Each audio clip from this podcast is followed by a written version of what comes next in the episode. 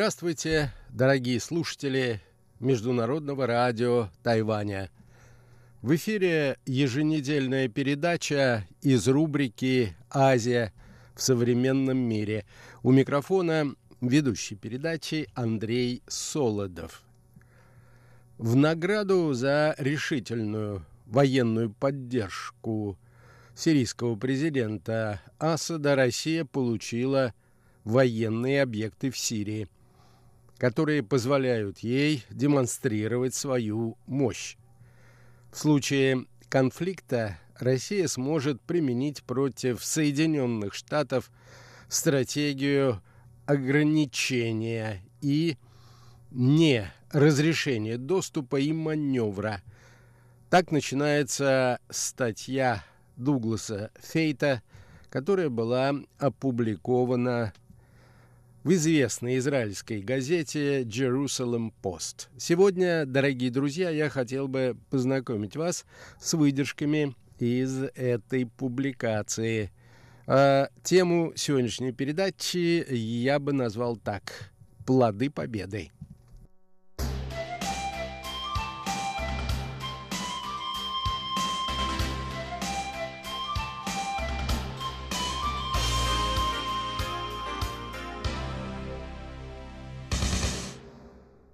Награду за решительную военную поддержку президента Сирии Россия получила военные объекты в этой стране, которые имеют решающее значение для материально-технического обеспечения и позволяют ей демонстрировать свою мощь Ближнему Востоку, Балканам и более западным районам Средиземноморья. Россия воспользовалась безвластием, связанным со стремлением Америки вывести войска с Ближнего Востока, пишет автор статьи. Когда на посту президента был Барак Обама, он начал проводить политику разворота в сторону от этого региона, а президент Дональд Трамп продолжает этот курс. В результате Россия становится доминирующей военно-политической силой в регионе.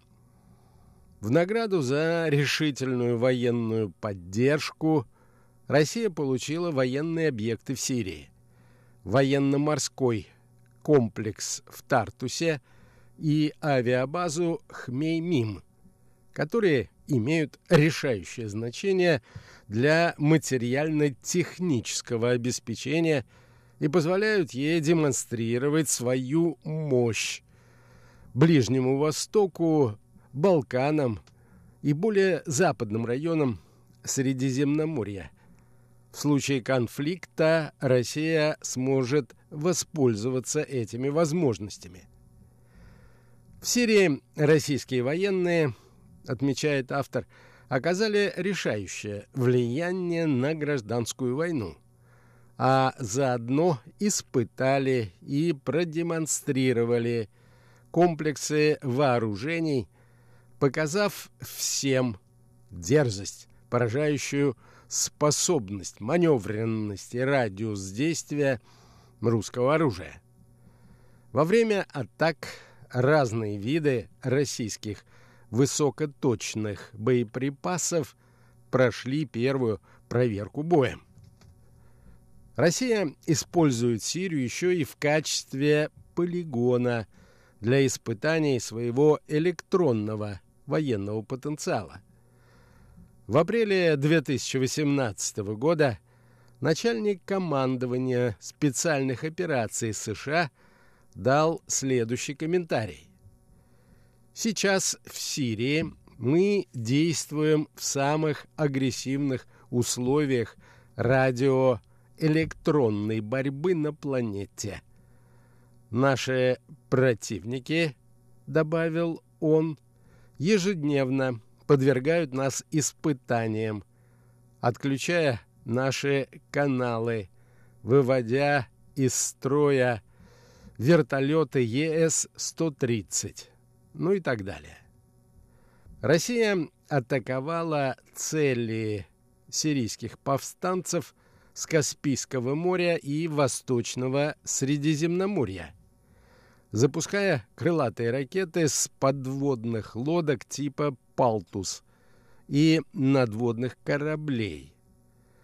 Она нанесла удар по сирийской Ракке с подводной лодки в Средиземном море. Она отправила сражаться за режим Асада военный контингент – сформированный частными подрядчиками. В сообщениях прессы их называют русскими наемниками или зелеными человечками. Российский пилотируемый самолет бомбил Сирию с базы в Иране.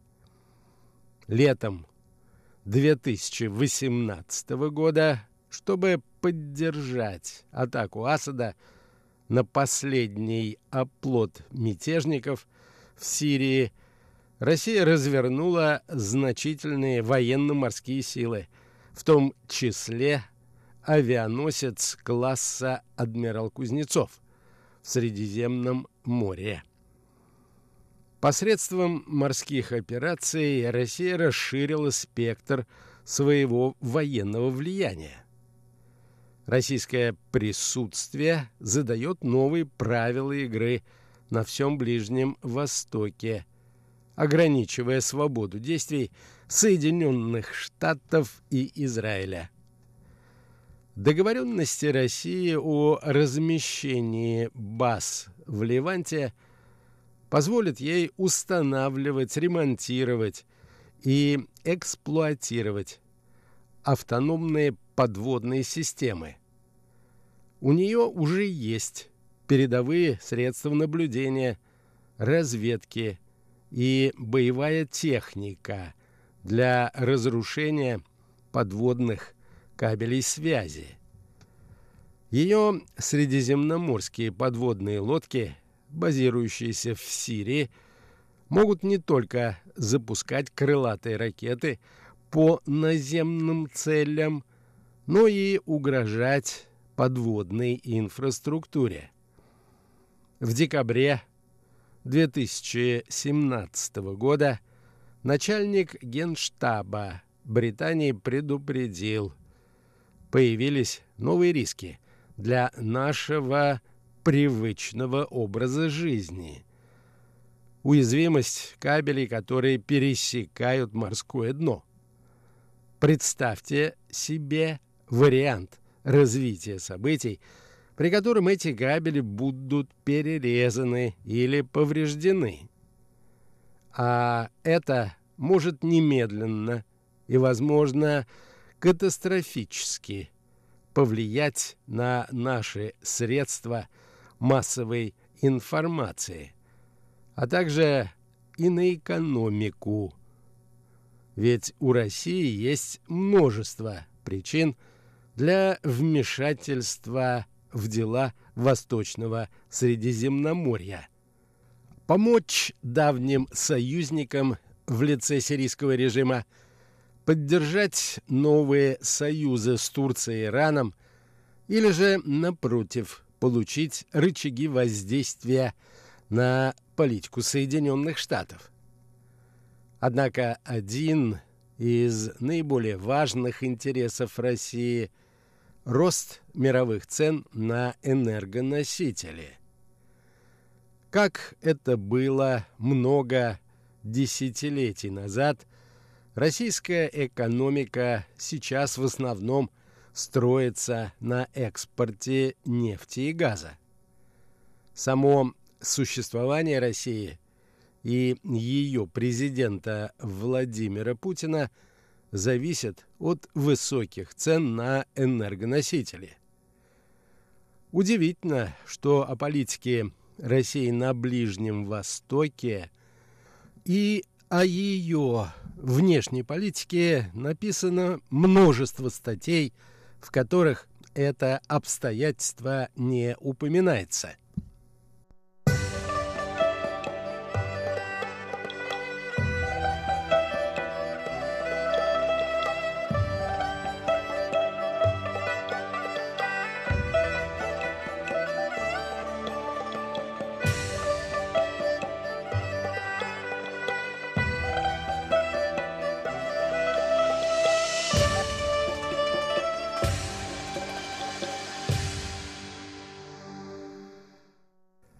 Россия также заинтересована в продаже оружия, продолжает автор статьи. Поскольку деловым интересам России уделяется слишком мало внимания, на них следует сделать упор, хотя политика России определяется не только подобными соображениями.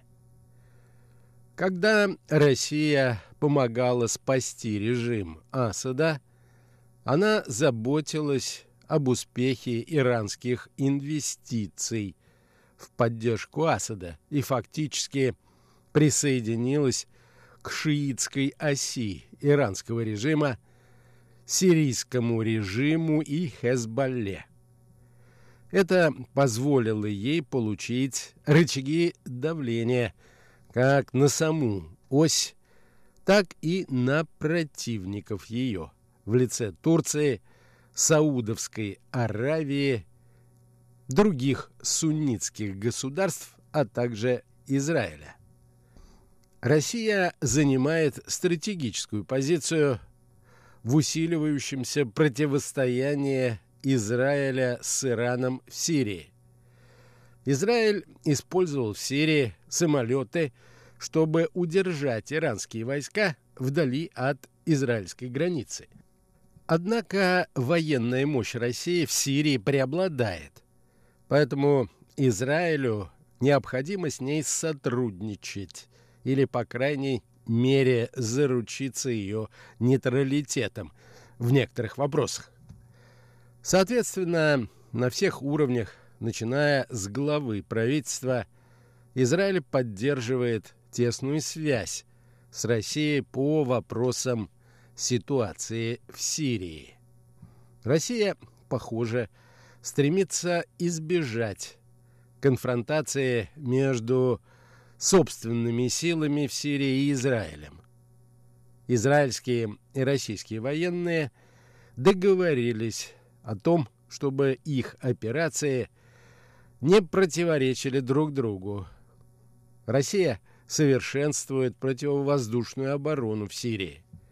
Она поставила в эту страну зенитно-ракетную систему ПВО С-300 и обучает сирийцев применять ее. Между тем, личный состав, по-видимому, укомплектован российскими военнослужащими. С-300 может представлять угрозу для израильских самолетов, а если взять ее более совершенный вариант, а именно С-400, то опасность возрастет многократно. Путин сказал, что хочет, чтобы все иностранные войска покинули Сирию. Похоже, это относится к иранским и турецким, но не российским войскам. Официальные лица в Америке обеспокоены ростом военной мощи России в Восточном Средиземноморье, хотя Трамп пока не требует, чтобы Россия вывела свои силы из Сирии. Если бы Россию удалось заставить покинуть Сирию сейчас, когда ИГИЛ в основном уничтожен, это было бы в интересах США.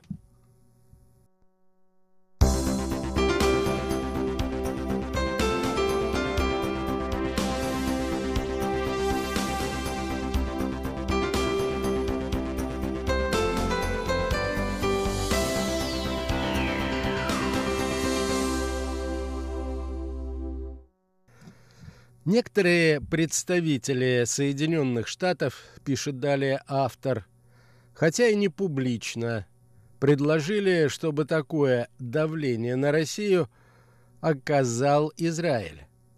Они подразумевают, что Израиль должен меньше внимания уделять сотрудничеству с Россией в Сирии, а больше тому, чтобы российским силам было труднее там закрепиться. Критика в этом направлении не входит в политический дискурс в США, но способна внести раздор в американо-израильские отношения. Каждая из стран только выиграла бы, если бы более четко понимала, в чем заключаются стратегические проблемы другого государства. Израильские официальные лица говорят, что они не в том положении, чтобы воспринимать Россию как врага. Крупный спор с Россией создаст Израилю трудности или вовсе не позволит нанести удар по иранским силам в Сирии. А это главная задача Израиля в Сирии. Этот интерес разделяют Соединенные Штаты, независимо от того, говорили ли они об этом публично. Израильтяне, между тем, не хотят, чтобы Россия защищала иранские войска в Сирии. Они не хотят, чтобы израильские солдаты вступили в конфликт с российскими и не хотят, чтобы Россия развернула свои самые передовые средства противовоздушной обороны в Сирии. Во время Холодной войны, когда Израиль сотрудничал с Соединенными Штатами в прямой оппозиции Советскому Союзу и подконтрольным ему государствам, стратегическая обстановка была иной. Ближний Восток тогда, в отличие от наших дней, имел для Америки первостепенную важность. Соединенные Штаты сохраняли там мощный военный потенциал, доминировали в Средиземном море и активно работали над сдерживанием советского влияния. После Холодной войны и особенно после окончания президентского срока Джорджа Буша-младшего политика США в отношении данного региона изменилась. Синонимами американской стратегии стали термины «ось» и «отвод войск». Трамп разделяет стремление своего предшественника уйти с Ближнего Востока и свести американское участие в сирийских делах к минимуму. Соединенные Штаты не планируют восстанавливать свою военную мощь эпохи Холодной войны в Средиземном море, а официальные лица Америки не требуют, чтобы Россия вывела свои силы из Сирии. В этих обстоятельствах, заключает автор статьи, было бы наивно ожидать, что Израиль поставит под угрозу свое сотрудничество с Россией на Ближнем Востоке.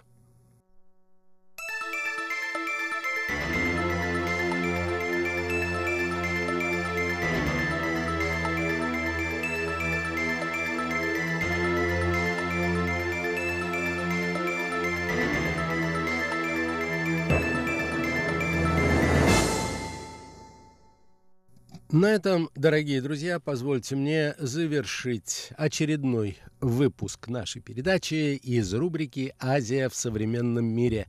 Сегодня я знакомил вас с выдержками из любопытной статьи, посвященной геополитическому анализу ситуации на Ближнем Востоке, в Сирии, а также израильско-российским отношениям. Всего вам доброго, дорогие друзья, будьте здоровы и до новых